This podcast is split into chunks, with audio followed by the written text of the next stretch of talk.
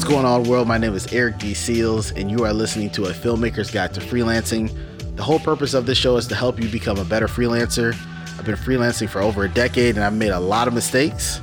I've also had a lot of successes, and I want to share that with you so that you can do better in your career. Coming into 2020,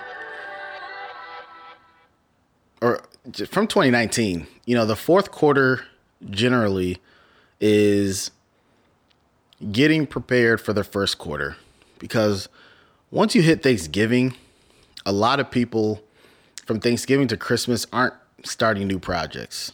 You know, there are some last minute ones where people are trying to spend the money that they have in their budget so they, they get it the next year. But when it comes to that time of the year, uh, uh, new projects aren't really coming along.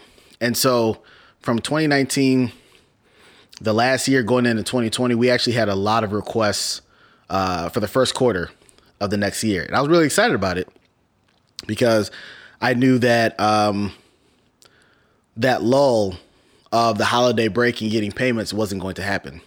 So coming into 2020, uh, we were doing real well. My wife and I went on our honeymoon, and our project inquiry was just completely full. And I was super excited about it.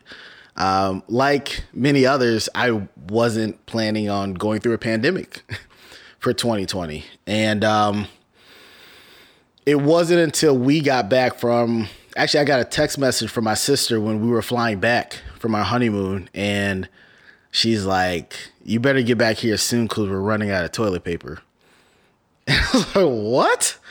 Running out of toilet paper in the United States? That doesn't even make any sense. Like, I wasn't watching a lot of news. I was you know, away from the TV for the most part. So in the two weeks that we were gone, he had really ramped up. And so uh, when she messaged me and just said, "Hey, yeah, toilet paper, eh, the whole the whole country is crazy right now. You better hurry up and get back." And th- it's funny because the day we got back, the president put a ban on people flying into the country. Now I think there was some provisions if you live here, obviously, but the day we got back is when like all the stores Aldi, Jewel, not Dominick's, that doesn't exist anymore, but everywhere, there was no food anywhere. And so uh, we closed down the office and because uh, we didn't know how serious it was at the time. But I was really concerned because if we're not able to be around each other, that's going to affect the business tremendously.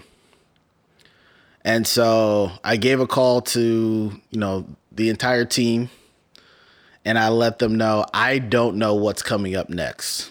And because of that, um, I think we should take a pay cut for everybody on the team because that will allow us to go a little bit longer if we need to. It's going to suck because nobody likes to take a pay cut, but if we all do it together, then we can hopefully outlast this thing because you know when it was first announced it was like Maybe this is a couple weeks, maybe this is a couple months. And so we did that off top. We uh, everybody took a pay cut, and we didn't have to lay anybody off. Again, it's a small team, so didn't have to do that. Um, but what happened next was actually surprising because we started getting a lot of requests after it died down a little bit on how crazy this is, and everybody was working from home. It got to a point where everybody's like, "Okay, we gotta." We got to get back into the swing of things. We have conferences, we have events, we have video shoots. And a lot of people honestly start hitting us up. Our phone started to ring off the hook. But one of the things that people were requesting were virtual interviews. I'm like, what the heck is a virtual interview? I had no idea what that was at that time. And if you think about before, nobody was doing virtual interviews. Uh, we were doing stuff in person, or we would hire a crew and send them out there. And so I remember we were working on this big project and I said, Can you guys do virtual interviews? I'm like, Sure. And then I went to jump on YouTube. I'm like, What are people doing for virtual interviews at this time? And everybody was kind of figuring this out, but it ended up being recording Zoom conversations and Zoom calls. And that's what ended up being our virtual interview. And and the thing that was interesting is, you know, some of the YouTube channels that I watch all the time have already been utilizing this on a regular basis. And so I watched what they were doing and I took note. I realized that we have to make a pivot as a company. You know, uh, most of our income is not through events, um, but a lot of our income is through stuff that we shoot and then we come back and edit. And so all of those things got canceled. Uh, one of our largest clients who has big events in the spring and in the fall, all of their events got canceled. Thankfully, they wanted to continue on, but they wanted to do everything from the virtual standpoint. And so what I learned from that time frame is that you have to be flexible. If you look at where you want your freelance business or your company to be in so many years, don't be afraid to take a detour along that route to stay relevant, to stay viable, to stay open. Um, I don't like doing virtual interviews. The quality is not as good. You can't set up the camera. There's just a barrier of creative that you can't pass with virtual interviews. But at the same time, it's important for us to stay open as a business. And so when we made that pivot, um, it honestly blew up the op not blew up, but it opened the opportunities that we had. And 2020 is about to be no, not about to be. 2022 date is our strongest year financially in sales since the beginning of this business. Started in 2012, about to hit uh, eight years in December, and this is our largest year without doing shoots. I mean, I can probably count how many shoots I've done this year, which is crazy. And so when it comes to building your business, whether it's the financial crisis of 2008, whether it's the pandemic of 2020, you have to be flexible because you never know what's going to be able, you never know what's going to be coming down the pipeline. And the world is going to continuously throw us problems. And you have to be able to continue with them. If you have a business that's only able to thrive when the market is doing well, you're not going to last long. You have to build a business that can do good in the bad times. Maybe you have to, you know, be a little bit more nimble and obviously in the good times as well. I'm also lucky because some businesses are going to do great in a pandemic. Some are not going to do as well. When it comes to restaurants, yes, they can do catering and, and takeout, but they're not going to be able to have that indoor dining like they were able to before. How a pandemic affects different businesses is out of our control. All you can do is modify your workflow and what you can do to be adaptable. And so, one thing that we did is, you know, we closed down the office. We turned all of our status meetings that we have on a on a weekly basis to virtual. We retrofitted our Dropbox account and our servers so that we can work remotely. We purchased new hard drives. We did things so we can operate as if we were in the same room, but from our own offices. You know, some of us had to get faster internet connections. You know, we had to uh, get more stuff for backup, and the redundancy had to triple because it had to go to so many different places. And so that's something that I wasn't thinking about. For the people who started their business with no money, and no investment and no upfront capital, these are the businesses that are going to know how to do well through a pandemic. Not all of them, because again, if you're you're running an event space, you know it doesn't matter if you start with no money or not. You're not going to be doing as well. But there's a big value in starting your business with nothing, other than the money in your pocket or your bank account. Because when you get to pandemics, get to pandemics. When you get to a situation that the world throws a pandemic at you or your business and your family, people are dying, uh, you're able to operate how you did earlier. Being able to operate in a pandemic ties very closely to me with people who started their business with no money.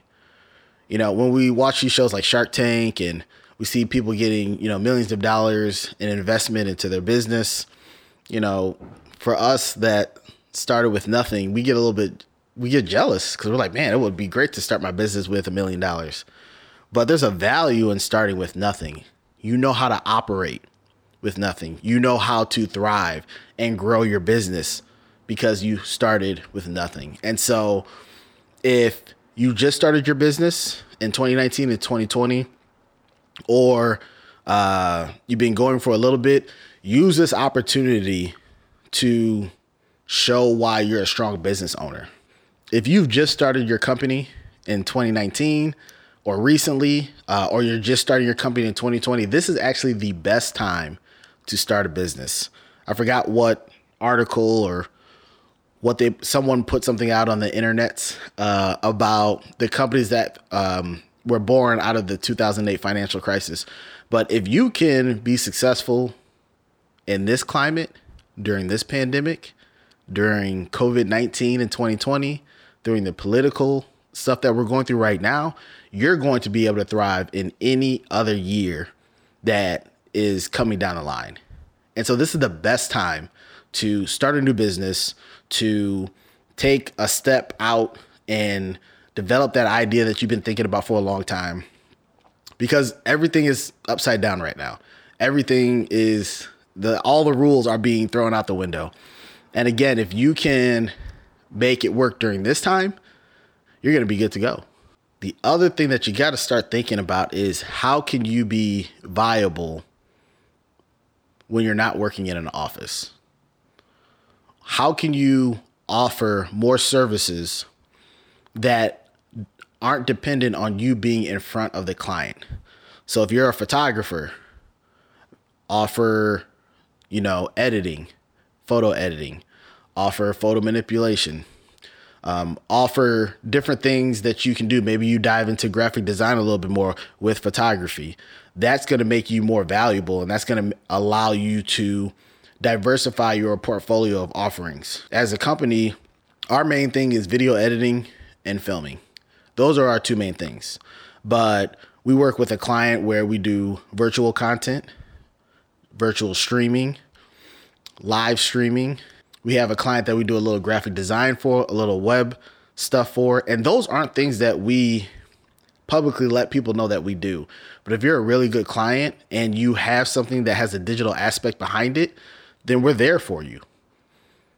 You don't want to start offering too many things, but in 2020, you have to have different ways of making money. Social media has been a really big one for us lately, not only offering social media assets and, and digital deliverables, but also how to place them on social media, paid ads, uh, organic ads, all those type of things. We've been able to add that to our portfolio so that we can keep the lights on, as I say on a regular basis. At the end of the day, you need to keep the lights on. During a time like this, it's also important not to focus on your skill. Your skill is very important. We all know about the skill that you offer, but you need to think about it from the aspect of how can my skill help another company, another individual, a nonprofit? That is what's going to level you up and, and raise the the value that you offer companies. If you're just saying I'm a videographer, that's cool. But if you're a person who can capture an image to showcase someone's work, to showcase their culture, to showcase a new product, and you can do it better than everybody else, that is helping them with your skill. Not just having a skill that you can come on and press record and turn on the camera, but you can take your skill and transfer it into something that they can monetize off of. So when you're thinking about how you can modify and change your business in 2020, 21, maybe 22, we don't know think about it from that aspect. Think about how can my service help somebody else? That's going to get you hired 10 times more than just i can shoot i can edit i can uh, post social media things. That that doesn't do anything for people. The other thing that you should be doing during this time is working on your own personal work. Work on stuff just for you you're not as busy as you were before this is the pause in everybody's life that we've always been wanting so that we can sit down and work on that documentary, work on that graphic, work on that poster, whatever it might be. Use this opportunity to work on the stuff that you want to work on because when people reach out to us and they want to work with us, a lot of the time, the video that they're commenting on that attracted them to work with us is usually an internal project that we did for ourselves there's not too many times that people reach out based on something that we did for other people. Yes, it does happen, but a majority of the time, it's when we took the initiative to, to create something just for ourselves. So make sure that you're creating something just for yourself because that usually will give people a better idea of what your creative vision looks like. Thank you for listening and checking out A Filmmaker's Guide to Freelancing. I'm Eric D. Seals. I'm happy to share all the knowledge and information that I've gained over these last 10 years of freelancing, and I want to share it with you. So make sure you reach out to me if you have any questions. And until the next episode,